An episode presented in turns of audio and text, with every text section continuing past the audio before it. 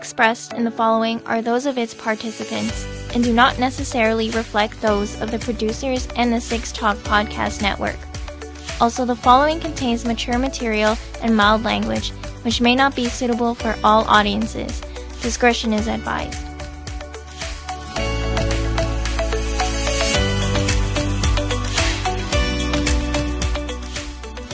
For Sunday afternoon, April 18th, 2021, this is episode 40 of the Anime Roundtable Canada.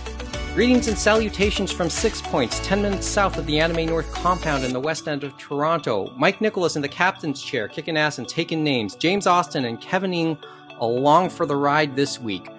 As always, we want you to join the conversation. Anime Roundtable at gmail.com is our email, Twitter and Instagram at Anime Roundtable. AnimeRoundtable.com is our blog with show notes and past episodes. And if you follow us on Twitter and Instagram, you're likely to get a thank you from us as well, which probably means that nobody is following us. But let's talk about something that has more than a few Twitter followers than this podcast.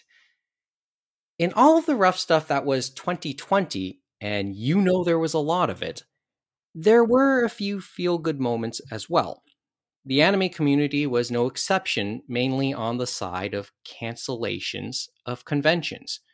One of the bright spots was Anime Lockdown, the little improvised online anime show that tried to fill in the void when it became obvious that there would be plenty of them. It set up pretty much the tone as more well known anime names in the fan convention scene, whether they be Anime Expo or Anime Central, right down to the big ones like Comic Con, adjusted to the pandemic situation and had similar online presentations of their own. Anime Lockdown became arguably anime fandom's feel good moment of 2020. But that was last year. As the pandemic unfortunately continues to grind along, the cancellations have already begun. We talked about Anime North last week. Otakon continues to monitor, and Anime Expo, should it return, has announced a more scaled back version.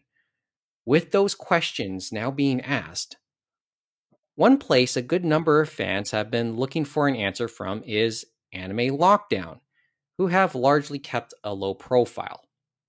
Until now. Just kidding. It's not as if Anime Roundtable has a huge form to uh, come out and make yourself publicly known. That said, we are happy that the man behind it, the director of operations, JP, has decided to join us again to catch up on Anime Lockdown one year later. And welcome back, JP. It's good to hear from you again. Hey, uh, happy to be back. You made me sound like a supervillain. I kind of like that. really? I just like one name that's been in the shadows ever since oh, Anime Oh, yeah. Lockdown. Well, that's that's sort of how we're kind of coming out to the uh, greater Anime North public right now on Facebook. Did you know that Anime North has an official podcast? It's just lurked in the shadows for years. That's the intro I made uh, when we uh, promoted uh, the last episode on the official Facebook page. But uh, as I said, that's an- another story. Maybe, I, th- I get the feeling we will tie in some of the Anime North chat from last week into this too.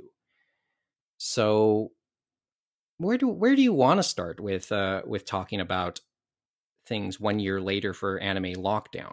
Uh, I don't know. I mean, the, like the main reason why the Twitter has been quiet is I just like it's kind of not what we're about. Like most cons, when they're in their off season, are talking about advertisements and go to this screening, and that's just never that was never part of the plan. It was always just like, hey, we're a con, Mhm. and that's all we are. We didn't have any partnerships. We're not here to like advertise and tell people to go buy something.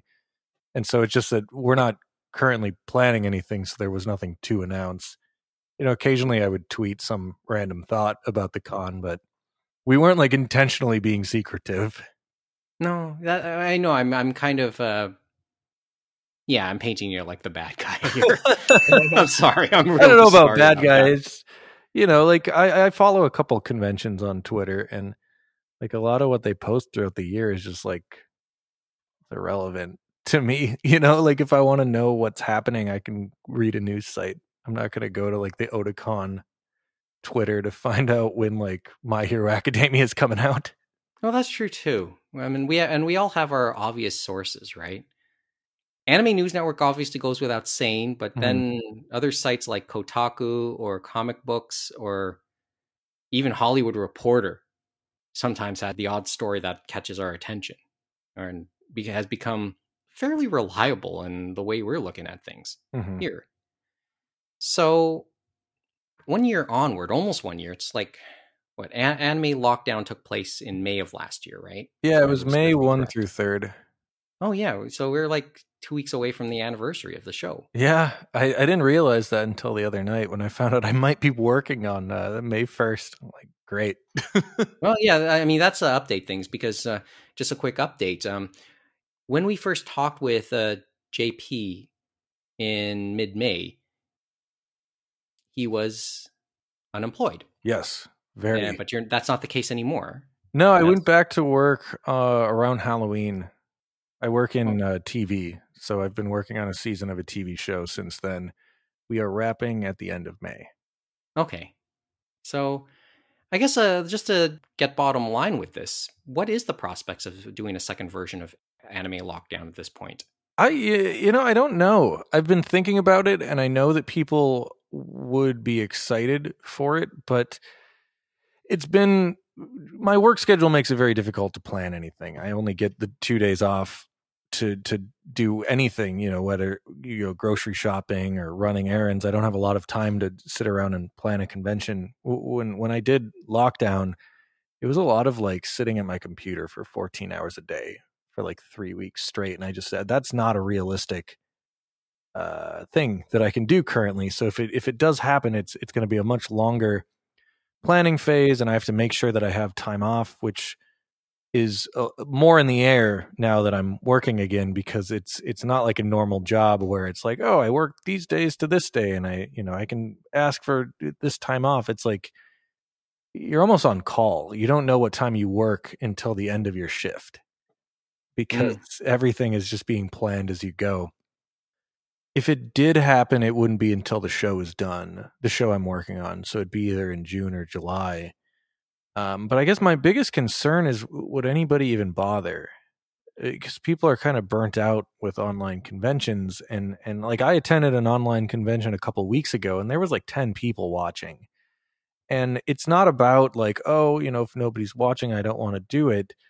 Or I should say it's not about like oh I just want these hundreds and hundreds of people to to watch this thing. It's more like I don't want to put all of this work in and make everybody put all of this work in if it's not going to, you know, if nobody's going to show up. Um, because it is it's a tremendous amount of work for for both me and the panelists and if if only like 10 or 15 people show up then you know we might as well not do it okay that's an honest uh, take uh, uh, two things come to mind one reality does bite sometimes mm-hmm. And it has me thinking, what are we going to do with this podcast when things are normal again? I mean, uh, by my own admission, I've uh, stated I've been out of work myself, and that for me that remains the case. So I have no life, and I've been able to give myself time to churn out these episodes. And Kevin and James and Mohammed and Jeff have been good enough to take time as their weekends have begun to be able to spend a couple hours chatting and having them recorded. So it has me thinking what will happen as well should something more normal happen back in my life again. Yeah. Second, sec- my second takeaway is, and we just mentioned this just before we started taping, although it was mentioned last episode as well, a live version of this podcast will be done during Anime North's online presentation, which they rebranded, by the way. Because remember last year we made the joke, Momiji's online experience, M O E. Mm. Really? And it's now been rebranded to, what is it? Anime North, the stay at home edition. That's what they'll call the online version, which would have taken place uh, during the a- traditional Anime North weekend, which is Memorial Day weekend in the States. And it had us thinking Well, first of all, uh, yeah, we're we're gonna do do something like that. We're gonna do a live version of the of the podcast. Mhm. But you now had me thinking, with what you just said, how many will actually watch it? I mean, it's it's it's going to depend on the convention. Obviously, the the virtual convention I was going to was a small Minnesota online convention, whereas you know, like the Funimation Con and Crunchyroll Con had a much higher turnout. I don't know what the turnout was for the first virtual Anime North, so it might be comparable. Yeah. Well, and like we are talking well, there's brand names in terms of the conventions themselves, in terms of fan conventions, but then there's brand names in terms of corporate stuff, right? Sure. I think that's what you're that's what you're kind of getting at. Well, I just because the Anime North is like an established con, so they might have a better chance of pulling people than say. Well, I guess Anime Detour also is, but it's you know Anime Detour Mhm. gets I think five thousand people for their live event. So it Okay. you know I it, it might have just been it might have been marketing. It might have been that people didn't want to go. I don't know what went into so few people going to that convention. Um, but uh, I know that virtual conventions, I think the attendance has been going down. Well, time of year, or do you think Well, I think like we, people we, are. we got all conventioned out? I think it's. I think it's a combination. I think that it's. It's people going back to work. It's people conventioned out. It's. It's people that are are depressed that live conventions aren't happening, and and the virtual conventions just reminds them that it's not happening. I know I've been really starting to miss it. It's. I mean, this is the longest it's been since I've gone to a con, and I just like every day I keep remembering, you know, different um, memories of of like past conventions I've gone to, and and I don't know, like uh, Otakon is is looking like it could potentially happen. I don't know if I would be comfortable going to that. That's still pretty soon, but Anime NYC is in November, and uh, I'm I'm considering it. You know, that's what six or seven months from now. And we have time to wait to find out, Yeah. right? I guess the other thing to to go back to what I was saying before is the thing that I'm most concerned about holding a second convention is that it's not going to meet people's expectations. Because Ah. so much of what we did the first time was very it was it was luck. Like we got guests we got industry guests we had a DJ and a year later those people aren't going to be as excited to to try this this thing because it's like it's been done a dozen a hundred times now. You know like guests were reaching out to me and and now so many of them have moved on and done their own things like Discotek now just does their own panel like every other month and they get more people showing up than they did when they did our thing and so what's the incentive for them to come to our show again if they can do double the audience on their own and without a time limit Sounds like the uh, streaming industry, actually. Sorry, Uh, that's another story altogether. yeah what, what was the peak of Discotek? Was the was the largest? Was they were had the largest, attendance? it was And around was- 850 i think Okay. yeah Compared to James, I, James, I know you kept up with those numbers a little better than I would have. What was the the highest number you could recall in the Twitch presentations they did? Do you remember? They were definitely higher, I think, uh, than what we had, but uh, they were still at certain points comparable to what we saw. So obviously, they were drumming up things through their social media and stuff like that too. So that helped, and they kept up uh, with people because they started doing, I guess, streaming of some of their shows that weren't on streaming platforms, and some of those fans came in, and those were obviously lower numbers. But the big presentations and then the memories uh, premiere those were huge numbers for them. And probably the big thing, as JP said, is having no time limit for them does help because I think the last one in March, we talked about that and they joked, they said, okay, we're, it's going to be a short presentation. We'll be fine. And then it just kept on going and going because of the Q and A somehow. Well, we, we- yeah, the both In the the Q and A and and we've mentioned before sometimes the personalities. We after all we are talking Brady, Mike, and Justin. Yeah. And you know how those could go sometimes, especially uh, with Mike. yeah i sure mean went us over a thousand. oh definitely it was Well, it was went- they definitely went went over approaching approaching 1500 for sure Okay. So- um yeah If I mean, if we did do a convention and they came back, I'd have to give them around two hours. Um, it's just like you know they can do it and they they pull a crowd. It's hard to say no to the the star of the show. Well, it would be yes. Well, eh, there's also, I guess, another aspect to the way things are going in 2021 is, for lack of a better choice of words, we're seeing a lot of hedging here, like trying to hedge your bets in some ways. You see, you talk about Anime Expo, constantly mentioning when they do a live version again, or at least if they're to do the one that they would have done in July it would be very much scaled back. Anime mm-hmm. North was always going to do like Anime North's plan this year also was to have an online component on the traditional weekend in late May, which we'll be a part of. And then in late July, I think it would be the first weekend of the uh, Tokyo Olympics, they would have had a scaled down in person version. That was the plan for 2021, if I remember correctly the early on it became obvious in 2021 that maybe the in-person thing wasn't uh would probably not be ideal. So that was quickly canceled within the first quarter of 2021 and all that remains now is the online. So this is where we uh, sit. We're in this should we or shouldn't we? Whereas last year it was pretty obvious and everything could go full bore. And i, I guess maybe that's where a lot of the issues tend to be right now amongst possible con goers. There's this combination, this storm of being conventioned out, post convention syndrome, as I like to call it. And maybe some are still suffering from it in some form. And then there's this chomping at the bit to get back to in person stuff.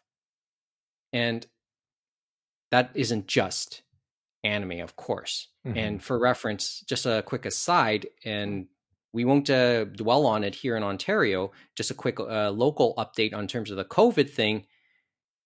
And you thought it couldn't get any worse, and that that's as much as we'll say. Uh, I'll say this week on it. We'll we'll say more maybe next time. Right. But that's that's the feeling I have uh, right now, I guess. And and I'm talking as somebody who hasn't really done conventions much in the last 10 years. It's just Anime North, really. Hardly seen Fan Expo, hardly seen anything smaller.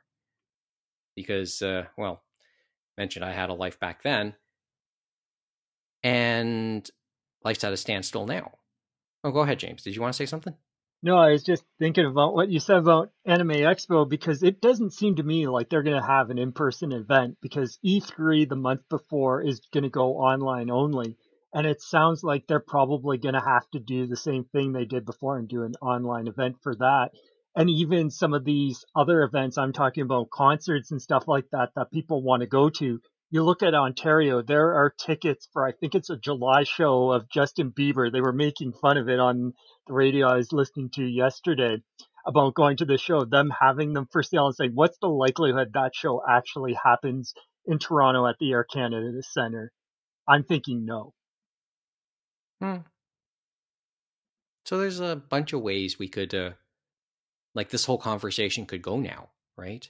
I, I mean, when I just started and when I introed uh, you back in, JP, I called anime lockdown something to fill the void when it was obvious the voids are, were there mm-hmm. and were coming. And I think the rest of the world, at least the world, um, the convention world, has figured out ways to navigate that void or fill, finally fill it in themselves.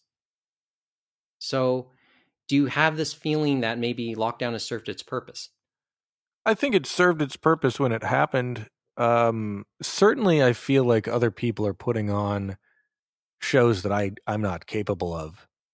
And and that's part of what i i wonder if anybody would bother because a, a lot of people came to anime lockdown because while we weren't the first one to do it we were one of the loudest we were one of the first. And people came there because they were curious they had nothing else going on and now there's there's been so many more online conventions and I don't really know how we would have any like big draw. Like, I guess I could try to get guest speakers. Like, I thought about asking if Helen McCarthy would speak and and see if Mike Toole would come back. Um, it, it would probably be a much more curated event and not a you know just anybody that signs up can can speak kind of a thing not that i would like you know specifically turn people away but i would try because there's so much more competition i would try to be a lot more thoughtful about every single event that's being held Hmm. Well, that kind of bad. ties into that one article we were looking at, doesn't it, Mike? we'll Because get that. Yeah, there was a convention every weekend, and now, as we say, a virtual event every weekend. So you kind of have to think about what is my virtual event and who's the audience I'm trying to reach out to, and how will I reach them? And Yeah. it's a global audience, and depending on the language too, in that. Well, yeah, that, that- I mean that was that's well, I, I guess well uh, the re- article uh, James is referencing is something that's appears on the Project Anime page, just a op-ed piece about the future of pop culture conventions, which okay read, uh, nothing really really earth-shattering in it, uh, some thought-provoking, but in many respects we've had we've covered it, covered all those thoughts. It just puts it all in one place. You're a lot nicer than i am i read that this morning and it was all it- just corporate bullshit And dry, perhaps, right? Well, I- I mean, I get where they're coming from because that's what their their audience is. Uh, I'd, I'd never heard of them before, but it seems that they're like a convention convention. You go there to learn how to organize your convention. And so the whole thing is like, you know, find out how to maximize your profits and how to reach this thing in e-commerce. I'm like, Jesus, why am I reading this? It's like a Well- website for professionals, and that Yeah. like anime professionals from uh, the people that do Anime Expo. But you're right, it is very corporate jargon and stuff like that. And they admit, if you read deeper into it, that some of the conventions, some of the bigger ones, would have more success, obviously, than others doing a virtual component and stuff like that, because maybe not everyone wants to go all three days and they want to get off their feet for that third day or something like that Yeah. and interacting that and that the smaller ones would have to work really really hard and maybe work together to actually make it a success and that's a hard thing to do Yeah, it's about yeah, I know it's about branding away from the lo- from local. Like eh, like an anime expo being less not an anime expo is a pretty bad example actually because it's it's a brand name even outside of LA, right? And the other thing is that's where a lot of the japanese licensors and things they went to the american side and the english side and that's where they'd make deals and stuff like that. So there's that cachet as well. But then the thing for even those ones is that other uh, corporate types could look in and say well why can't we do our own? Like you look at funimation they can say hey we did our own thing last year. Let's do it again. We don't need these guys. That's as I said, that sounds like the streaming world. Yeah. Well, it it really depends on like the goals of your convention, and it's, it's something I've learned by when I when I moved to the East Coast. I started to go to a lot more cons because when I was in Minnesota, I had one option and no money to travel, whereas now I have dozens of conventions in my area that can easily be reached with a cheap bus ticket. And what I what I realize is that some of these bigger shows like Anime NYC, Anime Expo, Anime Next, they almost seem to exist more as like a marketing arm of the anime industry. You're just going there to buy a bunch of shit and go to industry panels, whereas the smaller conventions like Anime Detour or Anime Lockdown seem to be a lot more uh, like local, more personality. Like people go to Anime Detour to see the panels because they know the panelists, they know the guests that come there every year.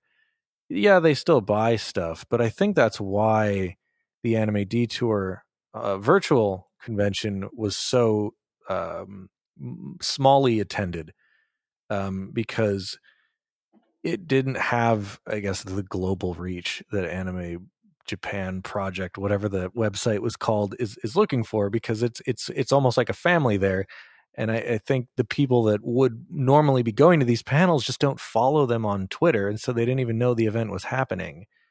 Um, whereas if they had big name guests like I don't know Studio Trigger or whatever, they would have reached that wider audience that the bigger conventions do. But that's not really what their goal is. They're a small convention. They've always been a small convention. Like the con share knew me by name, which was really weird. I mean, I, I don't mean to imply that he's weird for knowing my name. It was a weird feeling that he, in his opening statement or whatever, he's like, and it's too bad that JP isn't here. Like, how does he know me? It's, you know, that's the type of con it is. Oh, well. You see, see, when you uh, just uh, said all of that, it made me think of. Well, we've uh, we've all had this long discussion on the show about Anime North itself, and is it hitting a crossroads of sorts? Because it always built it, it's constant billing as Canada's biggest fan run convention, Premier fan run convention, I think is what they call it. That, but, that's the that's the catch. but as they the said, ever since the beginning, they've had those opportunities for some of the bigger anime companies to come into the dealer's room and to do other things, but they've pushed back on those things and said, you can come, but we don't want the big pizzazz like you have at Otakon or Anime Expo or some of the bigger ones. And that we're all about doing uh, fan driven events and stuff like that. And you see it through their program because they have so many different tracks and stuff like that for panels, for historical, for Japanese culture, for video games. It goes on and on. So it's almost like these small mini cons within a bigger con run for fans by fans. But then you have uh, the speed bumps that come along with that, as we said, that you don't always see at the bigger cons that are more corporate run. Well, eh, or just yeah, I mean, corporate run has a has a certain polish to it, whereas, and when and we're going to use a popular phrase on this show as of late, for better or worse. Anime North has that has that charm, and I think it prefers to have its its trudge along type charm. I That certainly orga- that prefer cons organic. like that. Yeah, maybe that's and maybe that's part of the en- Hmm. enduring nature of something like Anime North. It's interesting because I swear that a lot more people said compared to West Coast cons, East Coast cons more have that d- down home feel and stuff like that, where you're going to see your friends that one weekend of the thing. And I know Anime North as well. They kind of grew it. It was like Ontario, GTA, and then it's like all across Canada. And now it's like we have the reach to some of the border states and stuff like that, like Michigan, Ohio, and New York. And I've talked to people that were all the way from Florida and they enjoyed uh, the difference and stuff like that because it was just a unique experience to them, I guess. Yeah, that's sort yeah. I guess that this is the whole power of the low uh the differentiation between a local convention and something more global because the glo- the more global you get, I guess the more corporate you get. And Anime North is a weird one because it ha it's more on the former side of it, the or the organic, but it's just still very big. How many people go every year? Do you know? James? We're, I think we're over 25,000. So with staff and everyone there, we had, I think, last time around 30,000 people there. And I think for people through the gate, it might have been around 25,000. It was a lot of people. That's yeah, that's that's big. Like it was one of the top 10 cons still to this day and stuff like that. And it's one of the biggest for a fan run type event of its kind and stuff like that. Yeah, I guess It's we- not Anime Expo or Otakon, but compared to everyone else, it's very big. and that's like Anime Next. I think does similar numbers, and that's a pretty big event. Like twenty Mhm. people is nothing to. I don't know the phrase. It's it's Knees that. nothing to, it's good. yeah, nothing to scoff at. I was gonna But say it's shake a stick at. I don't know if that's a phrase though. But it's it's it a is. weird anomaly, something a fan run getting. I guess it's it's sort of yeah. I, I'll say it again, an anomaly of sorts. It is And some weird. of the staff, I guess some of the staff talk about it too, because some people take their week off and stuff like that, either before or after Anime North or in between it, just so they can get prepared for this weekend, stuff like that, because it's just become such a big event to get all the gear in and get everything ready. Because as we said, it just takes over this big compound of hotels and the Congress Center at uh, Dixon there. It, which is just which is just um beside the Toronto airport, just for reference, JP. Just to just to give a Oh yes, sense. the I've never been to Canada. I don't know where these things are. Well, the good thing is that's that was a choice too. Like be near the airport so you can get everyone in and out and stuff like that. It's like Yeah, So- that's not a that's not a bad idea. I um I I really like the smaller cons. Um as much as I love Otakon, Anime Detour what I really liked about it is that we would just take over a hotel. We would take over one hotel and like, there would be others in the area but people would just stay at there. Um Mhm. the there wouldn't be events held there and it really changes the vibe now that I've been to these bigger East Coast cons they feel very impersonal when you go to something like Otakon Ah, or okay, Anime a NYC. That's a key word, I think. And I still have a good That's time, word. but at at at the smaller cons where you have really no choice but to run into the same people all day and and they'd also have party rooms because it's in a hotel and there's not, you know, 50,000 people. You, you, you could go and like just drink and party all night with other con goers at officially sanctioned parties. Um, it was, it's it's great. It's probably pretty irresponsible to stay up all night drinking, but we're, we're we're getting there. but it's a good time.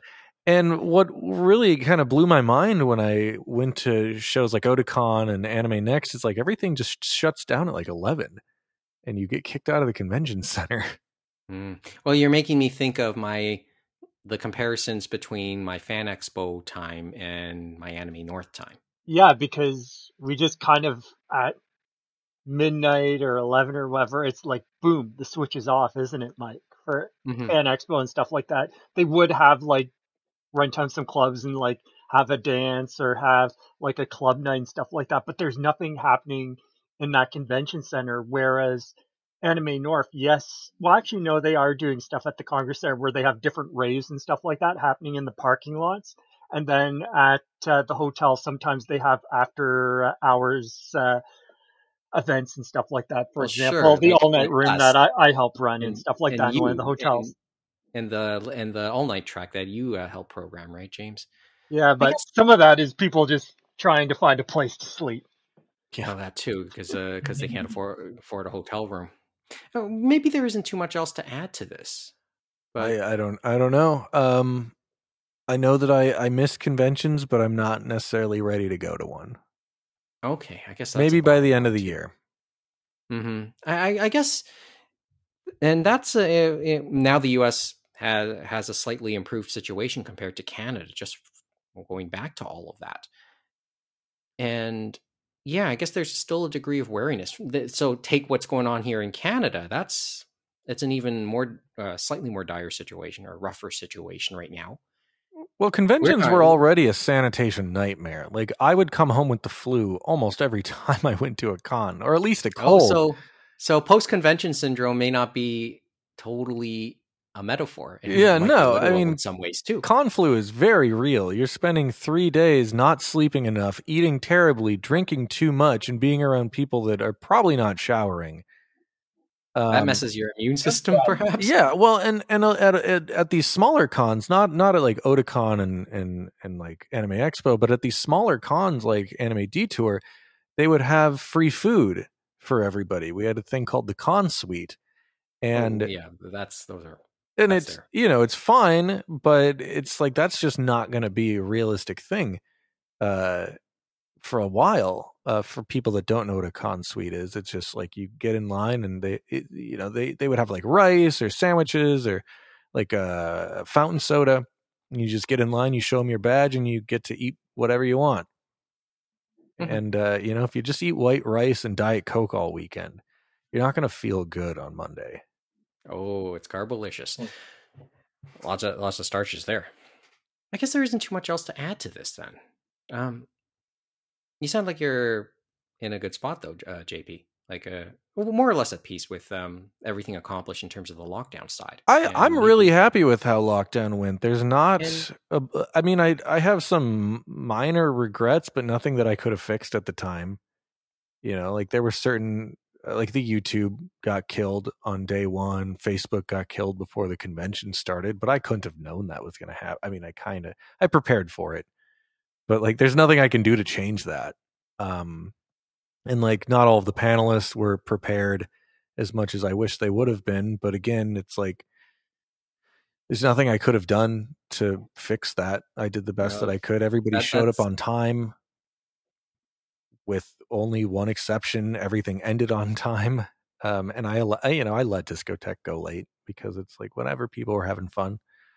Um, you know, the rave went better than I imagined it would. And the the Mhm. DJ that put it on made a shitload of money from what I I mean he didn't tell me a number, but I know he paid off his credit card based on tips, Nice. Way to go. which is cool. Nice.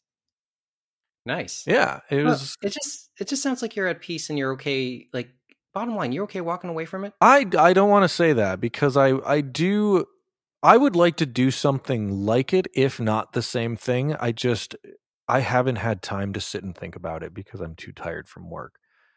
Um once work slows down slash goes away for a while, then it opens up the opportunity to start Mhm. thinking about it. I, I would say the worst case scenario, absolute worst case scenario, is doing a, a shorter event. You know, not Ah, not trying so to do a three day event again. Maybe a one day event would be a better idea because I was thinking you would do something maybe more scaled down and that you wouldn't have as much planning.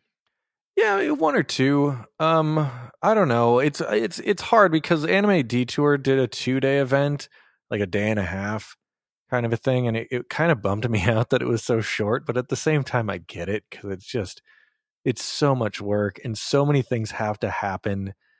Like the fact that everybody showed up on time is I cannot stress enough how lucky I was for that to happen because I went to some of these other virtual cons and they were having shit running late and that's just not acceptable um you can't that's uh, you know everything else could go wrong but uh, you can't it's it's just my belief from doing live radio you cannot tell somebody that something is happening and happening at a specific time and then not have it happen because if one thing happens late then it messes up your entire schedule and then your people don't have a they don't have a, a menu for the day anymore And, uh, Punctuality. yeah, I get it on You punctuality. can't have dead air, that's for sure. Yeah. I mean, dead air is one. If somebody doesn't show up, that's one thing. You can say, "Hey, Bob didn't show up. We're gonna play music for an hour." But if Bob shows up twenty minutes late and still wants to do his panel, th- it's it's a. l- I would rather he doesn't show up at all. You know, because it's going to be a lot more complicated. Now he's rushing through things, and I don't know. There is no Bob. I just said that name. just gave, gave a name. Well, I guess uh, it, no, it is nice to know you know where things uh, do stand. So uh, that that part's appreciated. Uh, so the time in that sense is appreciated. It's a hard. Uh, It's a hard, maybe a soft, probably. We'll say that. A good way to put it. But in the end, you did it as a fan. yeah. You did this because you were a fan, and sometimes we're all still curious about the anime industry. I think we're done with the with the convention talk. I guess for now, right? I think so. I think so. So let's like I think we all made the pact today to try and do this uh, in one take today. So we're not going to take a break. Let's get right to it. The other thing is JP does like talking anime quite a bit. you got me. We and really just about any other topic on the under the sun. In the end, we're all fans. So, do you want to do a set of bullets with us, uh, JP, before we go? I yeah, I mean we've still got plenty of time before I said I was going to cut you off. well, the, th- the thing is, here's uh, and this is the intro we use. Uh, this is the intro we use whenever I start the bullets. yeah, is These are small things which may become big things, and knowing that James is here and Kevin too, uh, we we can inflate this real good. I mean you only tagged 5 news stories and we've still got an hour before I got to go grocery shopping. Let's see what happens. Uh, and, and we can play a we can play a little uh, game of yes and no uh, towards the end. Okay. I don't know what that is. It sounds ominous. But we're going to talk about about some news, right? That's like my well, let's specialty talk about these let's days. talk about things that caught uh, caught our attention at least over the last week. Well, on the topic of conventions going global, which was the part of the crux of the Project Anime article, which seemed to turn you off, JP. And I uh, just- yeah, it's a dry it's just a dry read. I It- just it- don't care about corporations. I'm just I don't know. For me convention is about going and having fun and talking about anime and like being with your friends. It's not about boosting profits and that's how that and i get that like it is a business and people have to make money but you know like i ran anime lockdown so we could have fun and talk about anime i turned down sponsors because i didn't Ah. want to make it about that Mm. Okay. That's an interesting way to put it. Although we're about to talk about the companies and their moves. oh that's I mean all we here. everything we do is capitalism i mean we're sitting around watching advertisements all day and then talking about them and talking about which ones we want to buy like i'm not Yeah. I, I know what we're And- and doing if we're really nice to them. Sometimes we'll buy the manga or the video game or who knows Yeah. what else they have. Okay, James, do you want to preface preface uh, some of this because uh, this, some of most of this is your caller this week. well, like, let's start I- with the fandom post because this because it kind of was a prelude to some of the other moves that would eventually happen. Well, we were looking at stuff we had talked about before, and I guess it's this interesting. Instead of trans-Pacific, we're talking transatlantic uh, between uh, UK and Ireland, and then North America. And so I was looking at uh, Anime Limited because remember they had started releasing some stuff over here, like Bartender and uh, Be the Beginning. And uh, they had said uh, that they had got a six-figure uh, loan from HSBC uh, UK to help them uh, expedite that, I guess, to expand more and to help them through, I guess, uh, all the issues with the coronavirus because more people are looking for content, anime or otherwise, but they have to provide that. So that'll help them uh, there as well. And I'm guessing when they say six figure, they're probably talking in pounds sterling. So that's probably even more money than Mm. we can imagine. So we're probably talking closer to seven figures when it comes to North American dollars, whether it's Canadian or American. i would Well, hope so Canadian maybe, but I'm not sure about American. It's hard to say because it could be on the low end of six figures too, right? Eh, it could be mid six. I mean, Okay, six but- figures is not enough to license anime, so it probably translates into a seven figure, would be my guess. It's going to cost But- at Or at least a million dollars probably to license a TV show. hmm I, I would think I would have thought it would just uh, just be able to keep certain operations going. Yeah, I'm also full of shit and don't know anything about numbers. so Well, when I say a million dollars, fuck me. But we heard about this, and we heard about this uh, this cash injection, and then it kind of transitioned over later on. Uh, when was when did this uh, news come out? The fourteenth. So earlier this week, Anime Limited appointed a former Crunchyroll director to uh, to chief marketing officer with them. And Miles Thomas, yes. Miles Thomas had Miles Thomas is a he's a So he left Crunchyroll's director of community marketing and social media, and he started as a sales consultant there. So he uh, definitely worked his way up there and stuff like that. And I was actually reading on the UK side. It was interesting. They were talking about him and his team, at least on the English side of Crunchyroll, that they had won uh, quite a few uh, awards from different uh, outlets, I guess, on the web. Like they talked about best social media team of 2019 from DigiDay and a few other things that probably we wouldn't really know or remember, but obviously he had traction that helped get the subscribers up on certain things and stuff like that. So that would make him uh, someone they would want to look at and say, hey, do you want to come over to us and help us uh, expand uh, our reach uh, into North America and stuff like that? And he was receptive because he had said before that he really respects their releases and stuff like that. And he talked about um, this was Miles' uh, statement from it, which was interesting. He said, At a time of unprecedented uh, media consolidation, there's a greater need than ever for prestige brands with specialized expertise that deliver unparalleled quality to consumers. And so that's what he sees when he sees Anime Limited. And that's true because they do have a lot of prestige uh, releases and stuff like that that you don't always get now from, say, Funimation or other uh, anime companies. yeah, it's like Discotek or nothing. Well, eh, we we were talking. We've had talked uh, over past months about Sony, right? And we're going to make a reference to Sony in a bit, but I suppose many were worried about the consolidation. About the consolidation they have the potential to trigger within the industry. Oh, go ahead. I just I forgot about Aniplex when you mentioned Sony. I was like, so it's disco Discotek, Aniplex, and then everybody else is just bare bones.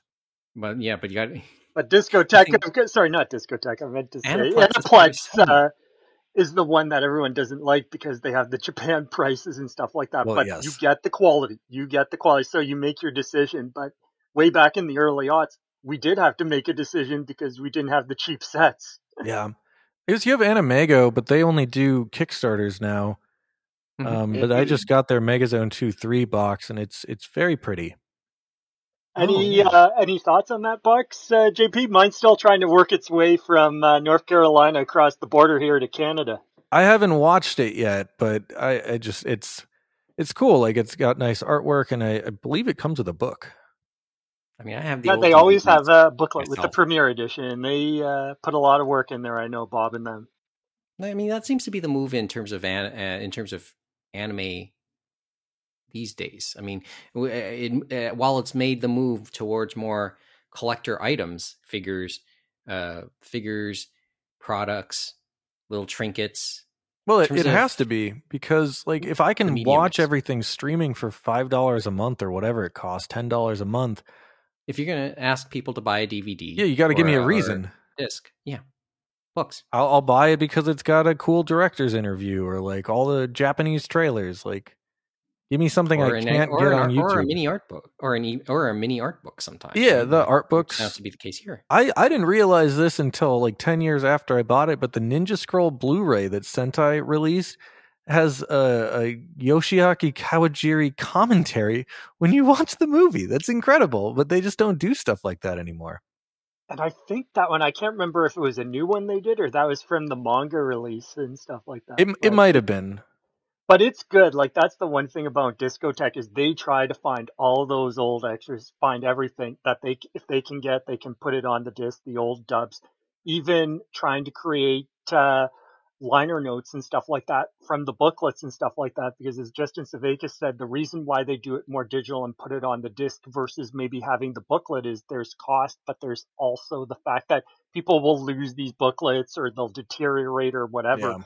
But for the most Mhm. part, for the Blu-ray, having it all on there, it's uh, it's all on there, and the likelihood of someone losing it isn't going to happen. And I think even the memories when the one booklet they had somehow on that disc, they said they put a PDF that you would be able to take off of one of the booklets, I believe, Yeah.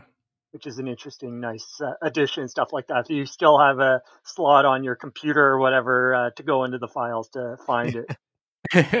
well, the thing about the way Discotek explains these things, it's they they love to tell you that story, so they uh, let- make you understand the value. Yeah, I like how trans. I like how transparent they are as a company. Like the other day, Justin was streaming as he was cleaning up the Project A-Ko release. You know, like that's not something that any other company would do. Yeah, that's they're interesting Uh, that way. They are interesting that way. You didn't see that, did you, James? No, no, I, I didn't. Somehow things things always you always seem to m- manage to see see things like that. But yeah, no, I didn't know he. Well, I'm not surprised he did it, but I didn't know about it either. It wasn't like a big announced event. He was just bored one night and was like, "Hey, I have to do a shitload of work. Does anyone want to just chat while I do it?" Like it wasn't a Discotek sponsored event or anything. no, but that was pretty cool. That sounded That- pretty cool. Yeah, I tuned that in for like in ten the video minutes. game. Mm-hmm. I was just gonna Okay. say that happens in the video game space too, right? In indie uh, spaces and stuff like that, they say, "Hey, while I'm doing this pixel art or stuff like that, uh, I'll stream it. Anyone want to come in and chat? They can." So that's nice to see if you ever see them once in a blue moon, right? But you have to actually see the tweet or whatever. Well, eh, this is this is the old old, old man kind of starting to show up. How like it sounds like that would be something that's a regular thing you'd see commonly on the proper platforms. So it sounds like a cool thing. Just a little bit of transparency, a little bit of accessibility for for fans. Uh, And we we talk constantly about fans who abuse that privilege. But it, it sounds like the chance at some sort of acce- accessibility or chatting. It just sounded like a cool thing to have done. But it sounds like it's quite common too. Well, That's it's it's the way I starting to be. I mean, it's it's not as common in the anime industry because everybody is so secretive, and that's one thing that's very frustrating. And I, I used to just accept it at face value. is like you'll you'll read all these anime news network articles and they're like we reached out to funimation for comment and they told us told us to go fuck ourselves and it's like what are we doing you know like whereas at least discotek is out there telling us what's going to be on the disc it reminds me of there's a there's a place called just salad in new york and i'll give you a guess what they sell it's just salad and i like it because they just it's on the tin you know what you're getting and I feel like Discotek is like the just salad of anime. Like you know exactly what's happening. They'll talk to you. You can you can follow the producer on Facebook. That's wow. a terrible metaphor. It's... I just wanted to make that no, joke. No, I was thinking of just you, when you say when you said just salads. well, when you say those things, when you just said that, I thought of an old David Letterman sketch. Yeah, way back because uh, one of his first like man on the street type uh, skits he did. He went around New York and found quirky little stores. First, he one store he went into was just a store called Just Lamps, and he said, "Okay, what do you sell here? Just lamps? Do you sell shades? No, just you only sell just stands and bulbs. Yep, just lamps. Now, if you were looking for shades, maybe you'll find a store called Just Shades, and then next, and then Jump Cut. He's inside a store called Just Shades. Oh my god! And I thought that I, it's uh, and what you just described sounded like the old David Letterman sketch. Yeah. And and and the thing was the the woman he talked to in Just Shade was even sharper about what they sold. so it was a really funny funny bit. But it's like we've had this conversation in the past about about the about the anime industry, specifically in Japan, and how how sometimes um, isolated and closed up it ten, tends to be sometimes, but sometimes to its detriment. I would say oftentimes to its detriment. Like there's so much of the anime industry that is fan run because they just won't do it. You know, like I only know about when new anime is coming out because of fan sites. You're telling okay. me that Funimation can't put out a TV guide? Well, yeah, that too. It's it's more of like my line of thinking, and this has been we've constantly talked about it on the show recently. It's the companies themselves have some trouble concerning its overseas fandom. Right? In the past, eh, they focused way too much domestically. And now that market's beginning to cut off a little bit because domestically the population is shrinking. So they have to go a little bit globally now. But within all that lies a few a few issues because it changes they have to completely change their way of thinking a little bit.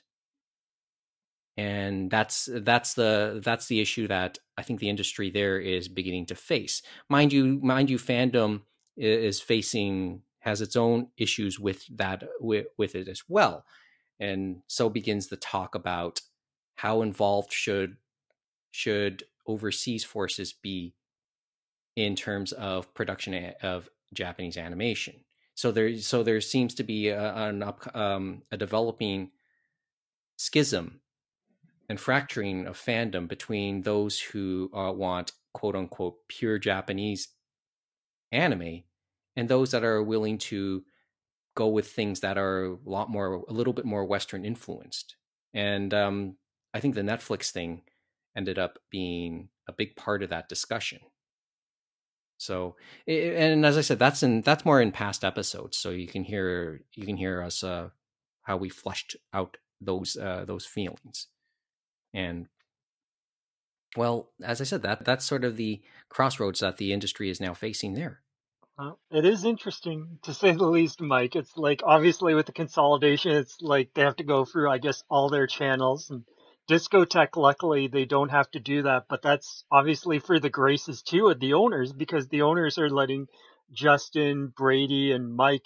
speak on their behalf and stuff like that. And they're okay with that. And obviously they're fans too. So that's luck on our side there. But even when they do speak, sometimes, as they say, they have the frustrating moments. I remember Lupin the Third Part Four. They had the frustrating moment because people are saying, why can't I have the dub and the sub on the same disc? And they were saying that months after they had tweeted out and saying that unfortunately because of the musical tracks and the way TMS in Japan handled things, they didn't uh, want them to do that. They wanted it on two separate Blu-ray discs sold Oh, I didn't know about that. Yeah, and and so unfortunately, it's like it's you become a broken record sometimes, and people were angry about that. And it's like, well, it was out of our control. It was licensor request. We would have found a way to make everything work, get it on one disc, but they said nope. It's like the international version is for the dub, that's on one disc, and then the Japanese version with the Japanese musical track is on its own separate Blu-ray to be sold and stuff like that. And they had to do it a few times, but they still had people out of the woodworks tweeting them saying, "What are you guys doing?" and blah blah blah blah blah. But I guess that's how life goes sometimes. Yeah, yeah. Anyway, that's uh, I guess uh, that's part of the story now. Okay, all right. Let's go. Let's move on uh, through the uh, through the other parts of the bullets here. Manga Entertainment rebranding as Funimation. Okay, all right. Uh, another another anecdote, and then I'll hear your thoughts on this one. Okay, we, obviously we know about manga in terms of the history it has as a brand, as a company here in North America, and obviously in Europe too. So this sort of reminds me 20 almost 20 years ago when Future Shop in Canada was bought out by Best Buy. And there at the time that deal happened, it, it seemed like Best Buy was interested in the distribution channels that uh, Future Shop obviously developed for themselves in Canada. So that's what made the purchase rather easy. And they were very similar retailers, just for reference, uh, JP. But there was this promise that both brands would remain distinct. and and for about a decade, that was the case until about 2014, 2015. Then they announced, Best Buy Canada announced they would eliminate the Future Shop name because they, you know, that's, I guess, uh, part of the downturn started and they had to um, close stores. So the obvious thing to do was get rid of. Well, one of the easier things they did was get rid of the Future Shop name because in the process they could get rid of a good chunk of stores in the process. And the other thing is, some of the It's- stores, downside. ironically, were across the street from each other. No, yeah, that well, like in our that neck of the woods. right there, that right in the west, west end of Mississauga, because they're one of the regional offices was in Mississauga, and so in opposite corners you had a Best Buy and a Future Shop. Go ahead, Kevin. I feel Yeah. like the writing was on the wall for Future Shop because I don't know, like I would walk into a Future Shop and it just would never seem to look as nice as a Best Buy. Well, there was a, and then and then I think they changed their what is it their concepts as well. I think it was around a, about a year or so later after after the cull there they um started to change the concepts. Also, Anyway. uh, oh, and also And Future Shop was uh, I don't remember which departments were like this, but I think they did work on a commission structure. I don't think oh, they did, yes. full commission.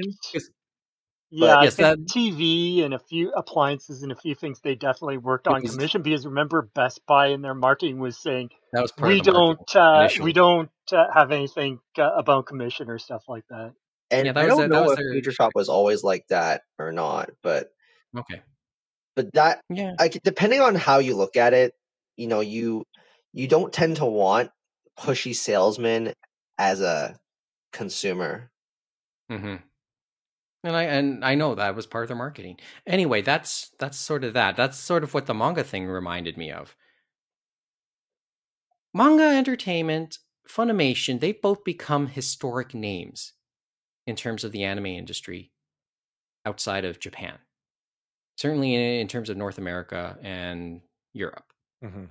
Manga became an established brand in Europe. I, from what I, if memory In serves me right, somebody correct me on that. Correct, because that's where that's where it started was in the UK and stuff like that, and it was under uh, Island Records was the one that created it. Some people at Island Records they started in the UK, then they came over to the US and bought uh, LA Hero uh, in the early '90s and started the US branch, and then it continued on, and then um, they were bought out by uh, Anchor Bay Starz, and then it kind of uh, devolved from there. Where I guess the UK division went one way, and then the US one was sold to Lionsgate. Lionsgate now holds Manga USA, the brand for that. So this is a kind of a reflective moment, and then and then the manga brand in the UK. How did it end up in Sony's hands? Uh, well, they got sold to Funimation in April 2019, and they were probably the best known and biggest brands for the longest time in the UK, like distributing anime and stuff like that. So it was probably just a natural extension for Funimation to want to go in there, and so the best way was to buy out them. So And this is this is your this is your um this is your Atlantic this is that Atlantic uh, metaphor we started the segment with. Basically, you had uh, we started with Anime Limited wanting to come from UK to the to North America, and now we have Funimation extending themselves from North America into the UK. And since they had the Sony money, it was probably easier to buy Manga UK than to do what ADV did uh, in the early aughts, which was start their own UK branch. Because remember, ADV had ADV UK way back in the day before uh, they unfortunately imploded. Mhm. Well, as I said, this is also probably just to help out the channels, eh, which which I think is a, but it's a as I said a reflective moment because it means the phase out of a historic name in the industry.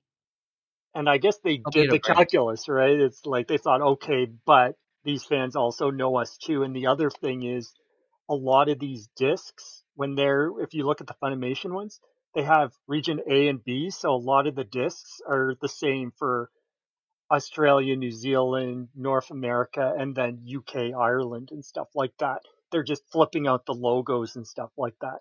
And so they're helping to streamline things, but there are certain things they'll never be able to get. Like in the UK, they still got to get those things uh, certified by the um, board for ratings or whatever. So that's when they still have to work through, and that probably helps them uh, having a UK uh, subsidiary that has been through that before. You know what I mean? Because you can't all centralize everything, unfortunately. Yeah.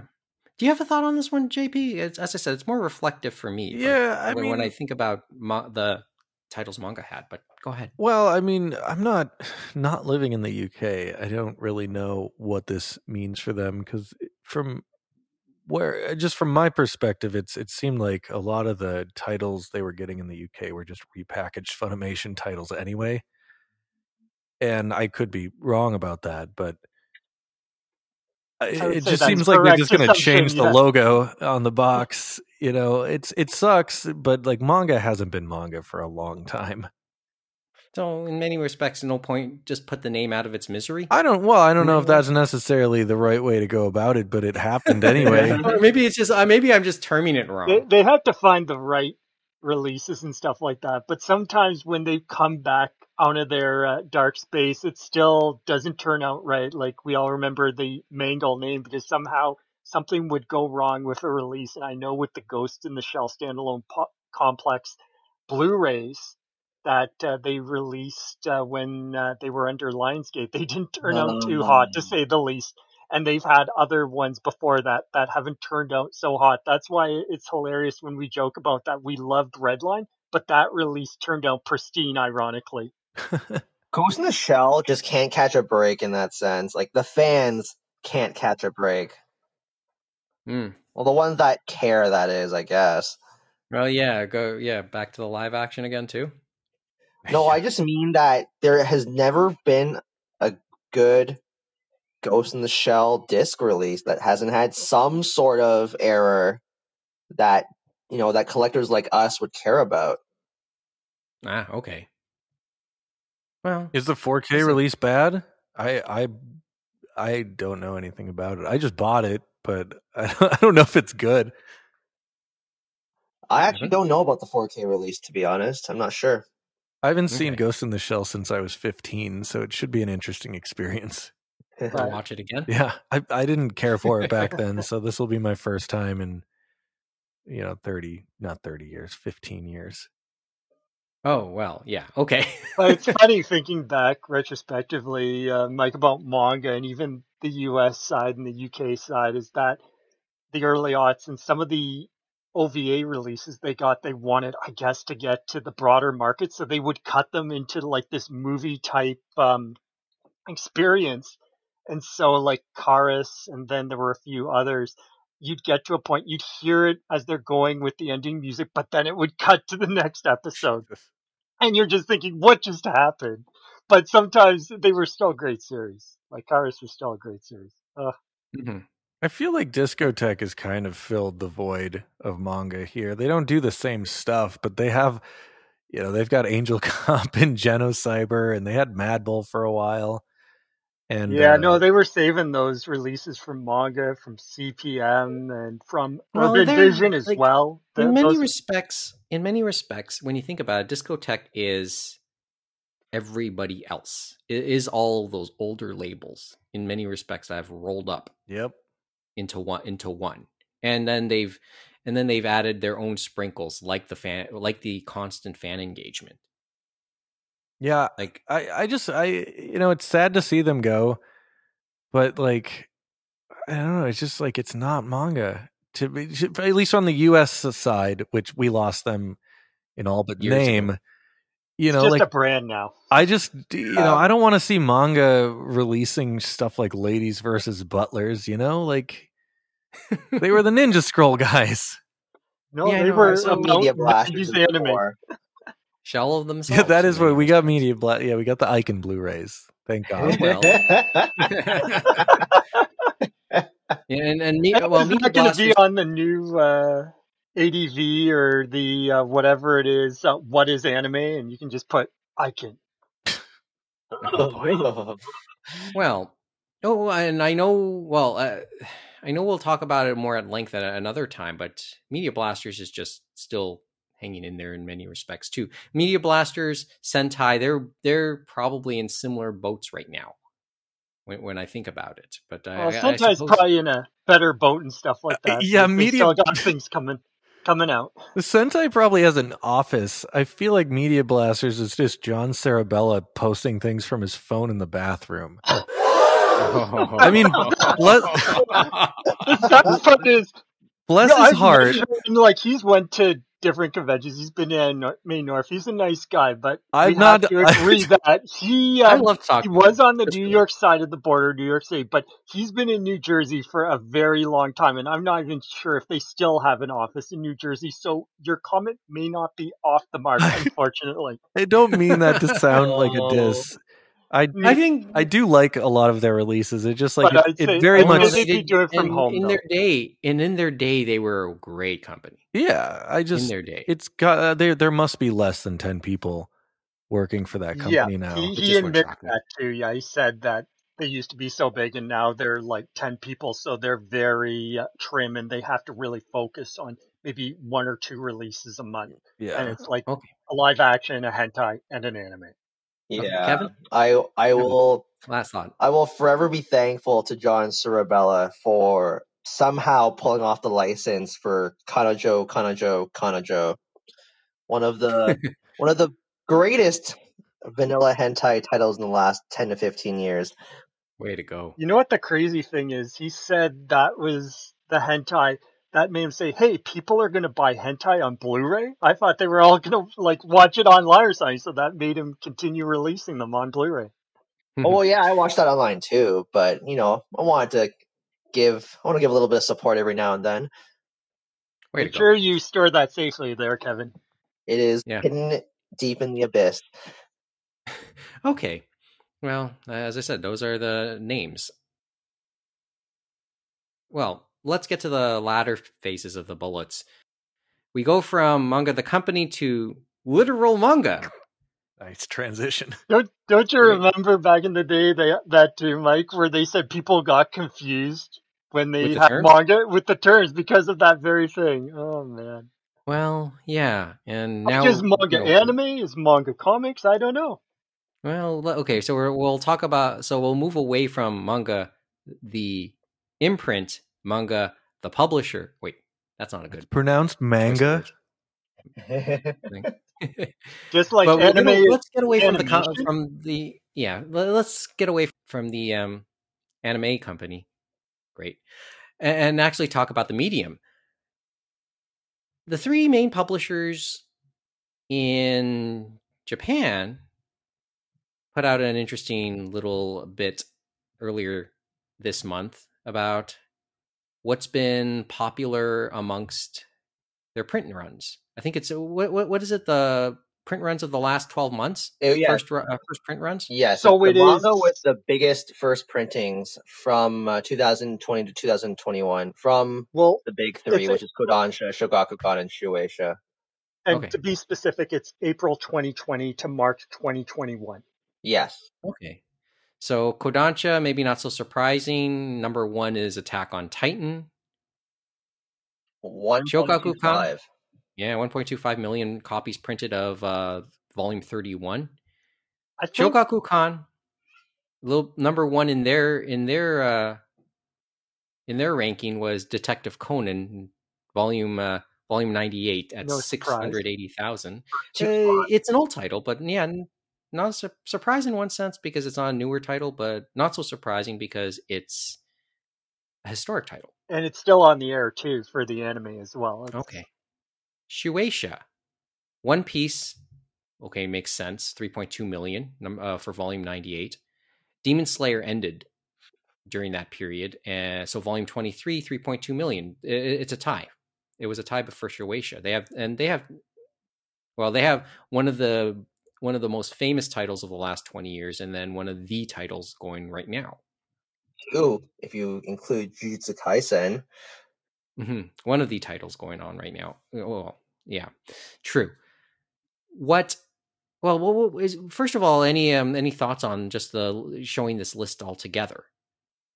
I'm seeing some pretty interesting numbers from uh, various titles that I've, you know, I've heard that they're popular, but just didn't think that there were that many in print. Some surprising things that I just wouldn't really have expected at all.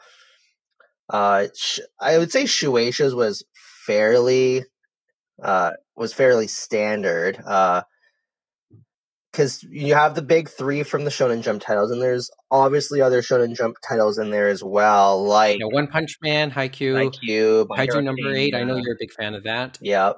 Spy Family is also very good. And actually, that's pretty surprising. I didn't think it hit 1 million copies already. Mhm. Uh, and they have already announced the anime for that, if I'm not mistaken. Uh, Okay. Kingdom is is interesting because that's just something that will probably never come out here, but it's very popular in Asia. Chainsaw Man's pretty cool to see as well. Uh, that's also a newer title, and I think they're gonna that anime is coming out sooner or later too. Okay. What, about My Hero Academia? I was a little surprised. It was a little lower than I thought, but you never know. I'm not. I'm just not surprised it's on the list. Not and surprised really, that's the part that mattered. I That- think that's the if there was a mattered to me. surprise on the list, but maybe it's just from our perspective uh, outside Japan, is just the Rurouni Kenshin Hokkaido arc. Let's. I will come back to that in a second. Uh, But, but the thought that came to my head uh, in all of this, because we talked a couple weeks ago about the po- the increased popularity of of graphic novels and manga during the pandemic, and these numbers were just fascinating to me. Uh, uh, although I, although I, I guess I, there's a part I'm I'm curious about the comparison for say the exact same period a year before. Like, would they have been? Are are these higher in comparison, or are these lower in comparison to previous years for that same period? like just in That's terms part of it. of overall like copies or Yeah. title selection.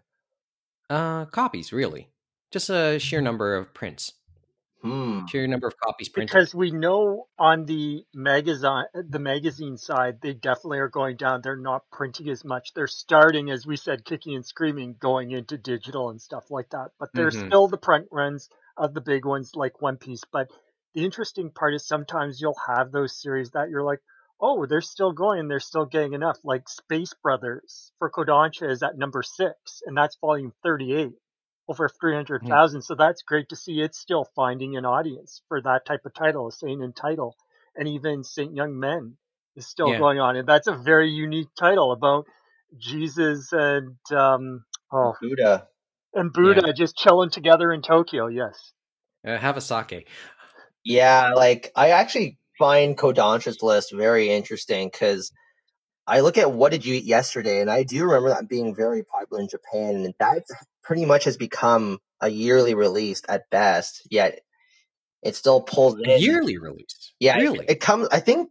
I think what did you eat yesterday comes out once a month in Japan in its okay. respective magazine, and then.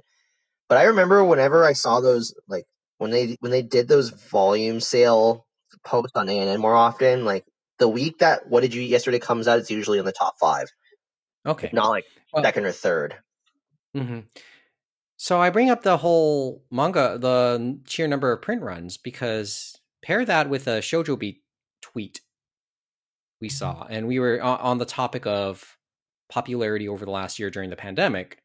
They put they put out a uh, they put out a tweet uh, on Wednesday. Priority for printing will go to new currently running releases first, then very popular series that are out of stock.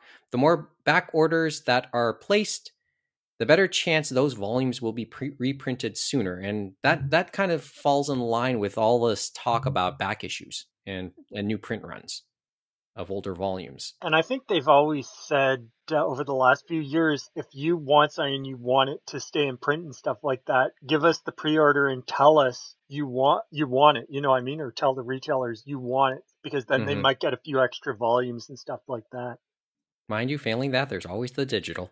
Yeah, yeah, it's, we've seen that on. Kodansha's side. That's for sure. They, especially for Um. longer series, for them because they're just not willing to take that risk. And even omnibusing some of those longer ones, they're not willing to do it, even if they're completed. They've just done digital.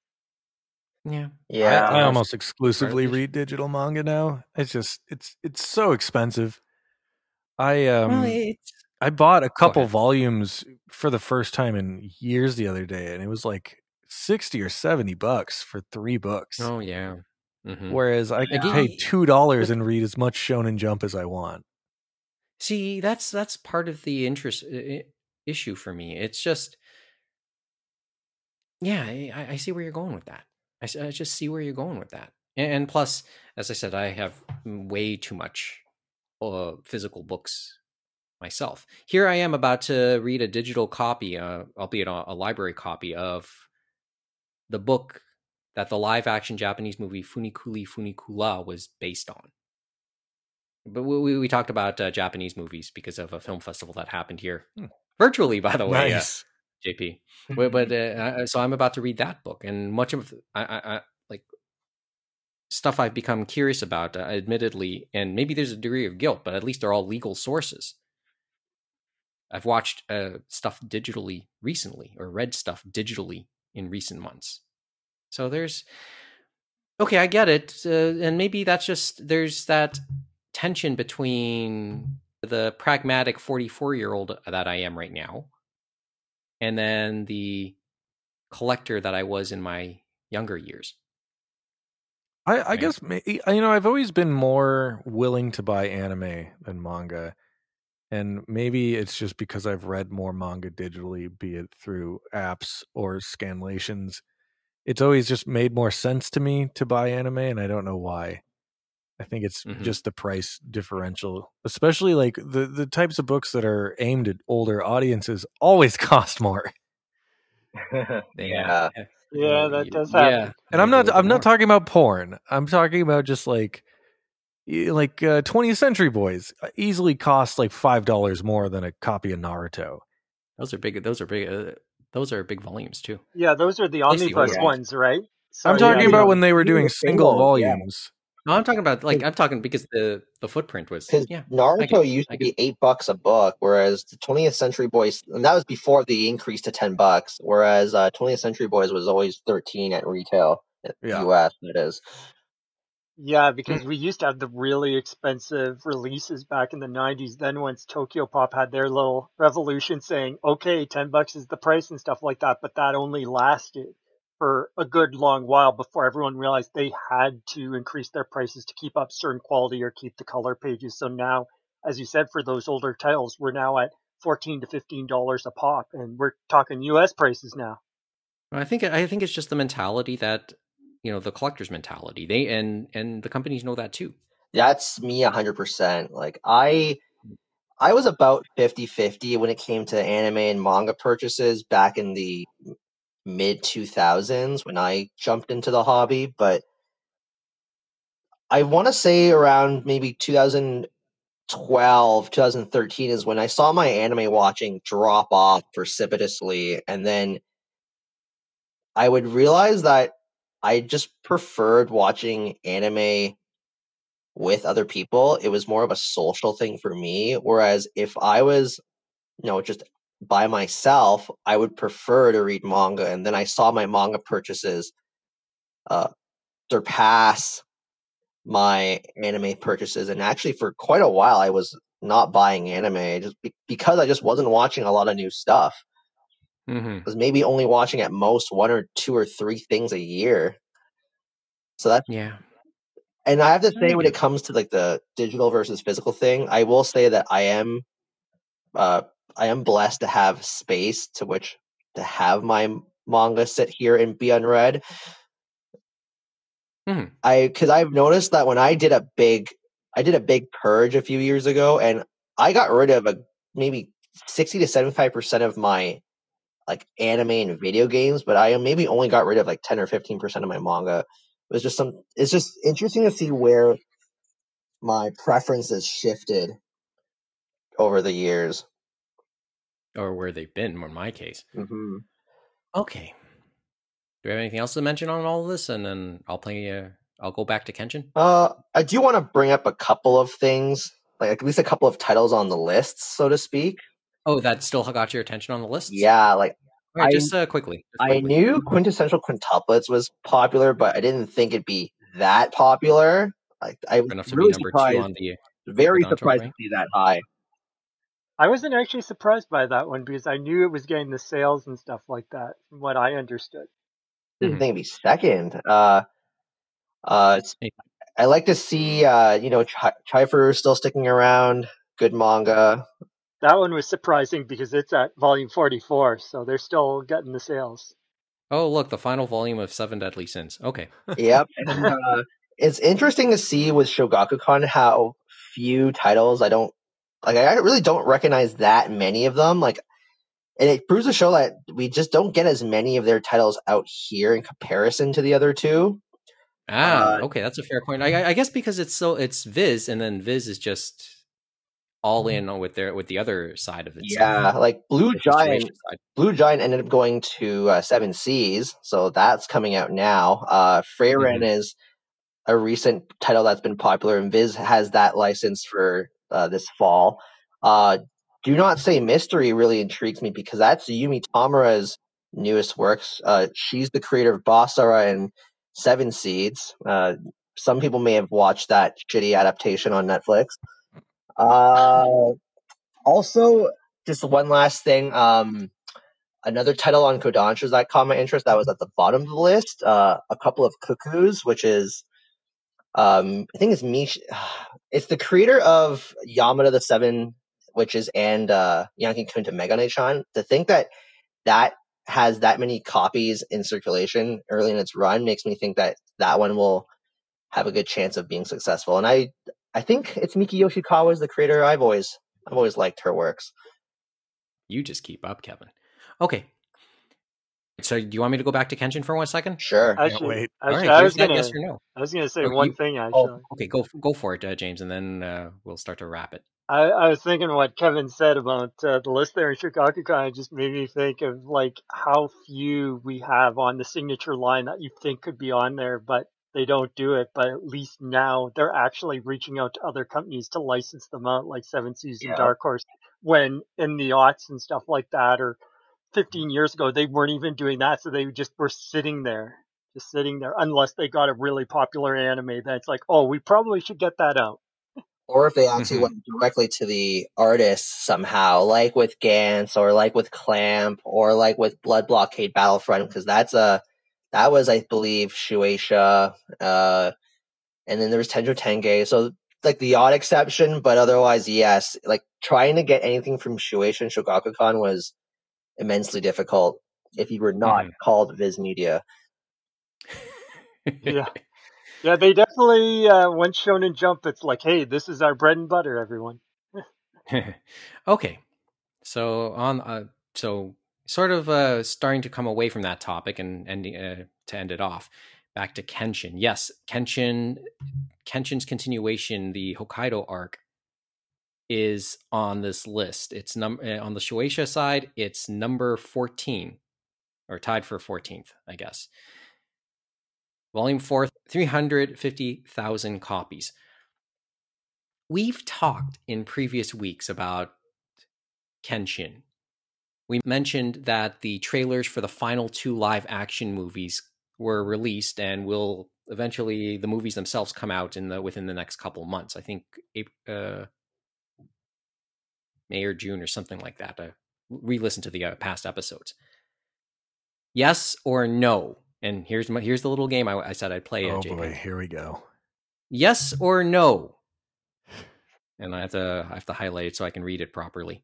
The next live action Kenshin movies coming to North America, and remember, keep in mind, one, the Hokkaido the Hokkaido manga has been outright canceled in North America because of the personal issues of Watsuki himself. That's one way writer. to put it.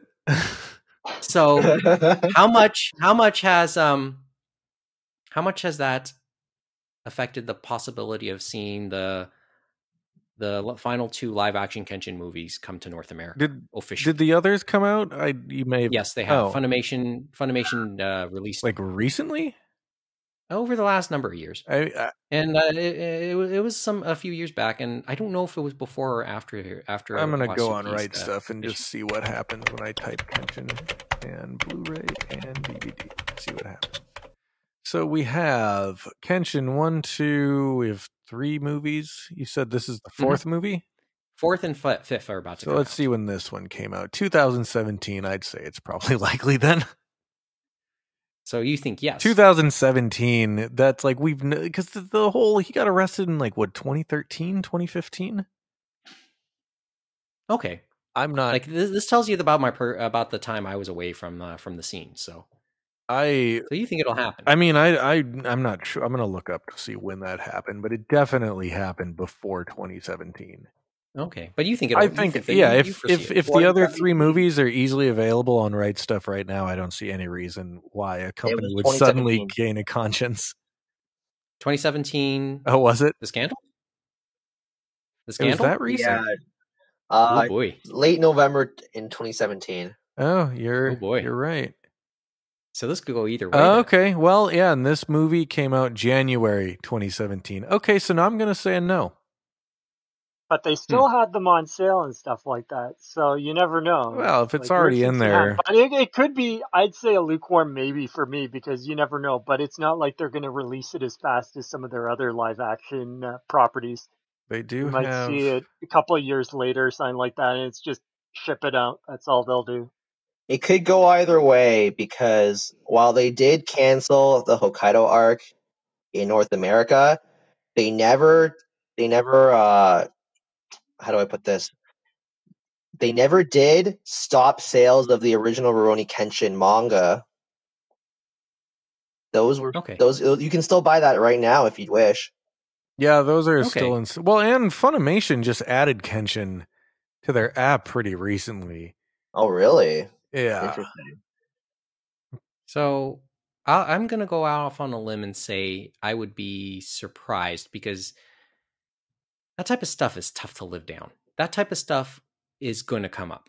Yeah, but Viz Viz has clearly shown that they don't care. I mean, they just posted uh not posted, they just published the newest manga from the Toriko guy. And the Oh. only reason that's not in the book anymore is because it got canceled for bad ratings. Yep. You know, like they don't they don't if it makes money, they're gonna do it. I don't trust No, any of these bastards. Well, yeah, and I guess that comes down to the popular urban lyric that we constantly state from the Wu Tang Clan. hmm Cash rules everything around me. Get the money, dollar, dollar bill. You. If if no, and, and and that's the only thing. If if a company knows they can still like that's I guess how Kenshin has still managed. Well, a lot of people just don't know. Think about like if I became a fan today, what are the odds that I'm going to know that the writer of Yeah, this guess that's a cool fair point. samurai book is a pedophile? If I just see it at the bookstore, it's not like it's going to be written on the cover. They're just And banking on people not to know. Well, they'll, they'll, or at least uh, they'll do their best to cover it up. And Shueisha was clearly trying to uh, keep Watsuki afloat in that sense. Like they kind of made him go away for a while. It wasn't even a year. Yeah. In the end, he really only got a slap on the wrist. Hmm. Because there's so But, much uh, money tied to his work. Uh, well, that isn't that what it usually comes down to. It's Yeah. interesting to me because Kenshin, I, I liked Kenshin a lot, but it's not like it's not like eh, it- Watsuki did anything good after Kenshin. Well, that's Maybe the other thing. Kenshin kinda possible ends- one hit wonder. It ends because he had poorly. to go back. Yeah. The anime is terrible at the end. The last arc was so bad I had to turn it off. Oh, oh, eh, of the anime, yes. The the manga. I never finished the Manga. manga. manga was well, I manga need was good. read the last five volumes of the manga still. Mm, like the original. Yeah, I got up to volume Yeah. 23 I- and I- it just fell I off. thought it was great. I I thought it was Well, and great. then they made those yeah, then again, there's movies that that, were terrible. Like Reflections was so bad, and it was in a different art style. Oh yeah. Well, I I, I had fun with it personally. Trust and Betrayal Just- was dope, wait, but wait. way too way but and ultimately quite depressing which wasn't always the tone but i thought i took fascination but that's just me Am I the only one that thought Buso Renkin was okay? you're the only one that remembers Buso Renkin. Remember trying to remember reading that in the library. and I Wow, thought, yeah, I- I it's think- okay. It's okay. i think that's uh, i think that's in i think that's uh, somewhere buried in the boxes at Was it least so maybe i can uh, dig it up. Wasn't up the villain like a JoJo's Bizarre Adventure character? He was like a butterfly. yeah, it's, it's Papillon was his name. Yeah, he had the butterfly mask and everything, and oh boy very he- oh, there you go Then he tried to do, I think it was called Gunblaze West, Yes, which Yes, that I didn't that get an too. anime. oh yes and that got canceled early. And then he has a work that never came out here, which was I think based off of Frankenstein. That was in Jump Square. Christ. So I ran with Claymore and like those monthlies. Uh, yes That just never came out here for whatever reason. Yeah, he just went back to Kenshin. You know, I have this this theory. I was going to write an article about this, but I couldn't figure out how to make it more than like two paragraphs long. But that Kenshin is this secret allegory about how he's been a pedophile and afraid to tell people because the whole entire Kenshin story is about how this guy's an irredeemable murderer, but like somehow we all forgive him. you know, like wow the entire story Wow. is like I killed everybody, including my wife, but I'm a nice guy. And everyone's like, "Oh, Kenshin, you silly oaf! I don't care that you murdered hundreds of people." You know, well uh, i mean i mean creators sometimes see a lot of themselves Yeah. okay kevin last thought you know, good one i like it I had that moment in Act Age as well. Yeah, ah I, I is was there a redeemable some plot line about a guy that touches underage? Uh, I can't even. This isn't even fun to joke about. Do it, Jiffy. I just, Well, like, because it was Wow. pretty much i guess you could boil it down to this like older man finds this teenage girl and wants to make her a movie star yeah, that's like and you and there's oh wow it okay. generally it's a pretty honestly it's it is a good manga. Like there's a reason why I was still so drawn to it and why i was still willing to buy the two volumes that came out in english before it got canned as it pains me to admit. But you look through certain scenes and it, it, the manga was really innocuous. Like there really wasn't a lot of fan service so to speak. Like and the women actually had the women in that manga are developed pretty well but then there are the odd moments here and there that just makes you think hmm in this con now that you know what happened to Matsuki, it's just like hmm, this scene could be looked at in a different way that does not surprise me. Wow. Yeah, that like, yeah, you you think about those things these days. I didn't read that I manga, mean, that's just so human nature too. But it's hu- it's also human nature when you see a star, when you see an artist, they find themselves on the wrong side of the law. Then you look at their recent works and just think about that. Well, one of my favorite memes ever is it's a cannibal corpse headline, and it says like Cannibal Corpse singer found with uh, skulls and guns in his house, and then the other part of the meme is a screen cap of the Cannibal Corpse top songs. And it says like song number one, I have guns in my house. Song two, they're for murder. Song three, I have skulls in my backyard. yeah, okay, yeah. Just just an outlet, right? Just an outlet. They're not real songs, but it's See? I have guns for murder. There you go. On that note, well, uh, and talking and speaking of guns, hey, what do you think of the bullets? See, I told you they can uh, turn out into longer things later on. Oh, good bullets. I was like, what is he talking about? we also went over time, Mike. Can you believe it? Yes, we did. Couldn't even make Yeah, it we- to 90 minutes, or couldn't even Well, make we, it. no, we, 90 well, we minutes. did make it. Yeah, we we, we kinda. made it over Over. 90. And I was worried about that. Anyway, JP, thanks for coming back again. Yeah, And, glad to Um, glad to be here. so where can we find you these days? I uh, I have a site called gonzo.moe where I've been I, I was writing a lot for a while and then I went back to work and I was just too tired to write. Um, but I have lots of fun articles on there. I was covering the news for some time. Uh, but lately I've been doing a podcast called The Newsbroom where I just talk about the latest headlines. They're usually like 20 to 30 minutes long. Um, oh, wow. Wh- wh- Which is only uh, a fraction of uh, of the length of this of an episode of this. Yeah, it's hard to talk about only the news when you're alone for more than True. 20 minutes. Uh, but now that I have internet, I hope to start having people on and uh, expand what we talk about. Me Mhm. being me, I guess, because I'm the only one currently on the show. Um, but uh, Are we allowed, can, can, can we uh, can we ask to come on sometime? yeah, sh- I would love to. I just have to have a day off. yeah. um, so the, so those are the obvious places we can meet. Uh, Twitter. Uh yeah, Twitter is gonzo.moe. Uh you have to spell out dot, don't use a period. Um and uh yeah, that's I spend a lot of time on Twitter. So Mhm. that's really it. It's it's Twitter. That's how you get me. And then the podcast. I don't have anything else to advertise. We'll put up we'll put up the links uh, in the show notes for sure, and uh, so people can uh, keep up with you what you're up to these days. sick. So once again, thanks for doing this. Yeah. Let uh, we'll give our contact information. Mm-hmm. So once again, uh, just to recap, if you have anything to mention to us, don't forget where you can contact this show as well. Anime Roundtable at gmail.com is our email address, Twitter, Instagram at Anime Roundtable, and animeroundtable.com for our show notes and past episodes. And just a quick reminder wherever you get your podcasts, don't forget to leave us a review because good reviews will help us in terms of the algorithm and expose us. That's a bad choice of words. Don't don't say chance expose after shown- talking about the act age guy. Yeah, after talking about Watsuki, no, that's a bad choice of words.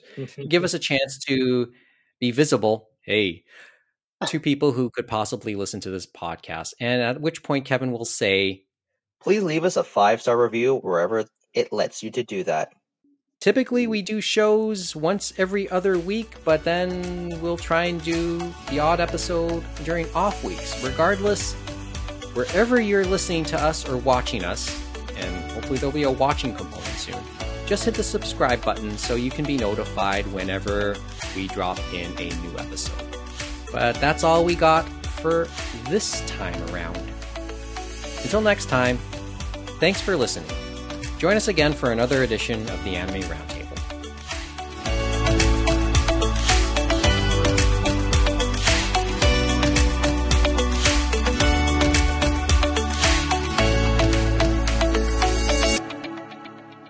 cool. Cool. So, so you you got plenty of time to still do your shopping. Oh yeah. I mean we didn't it's not even four o'clock yet.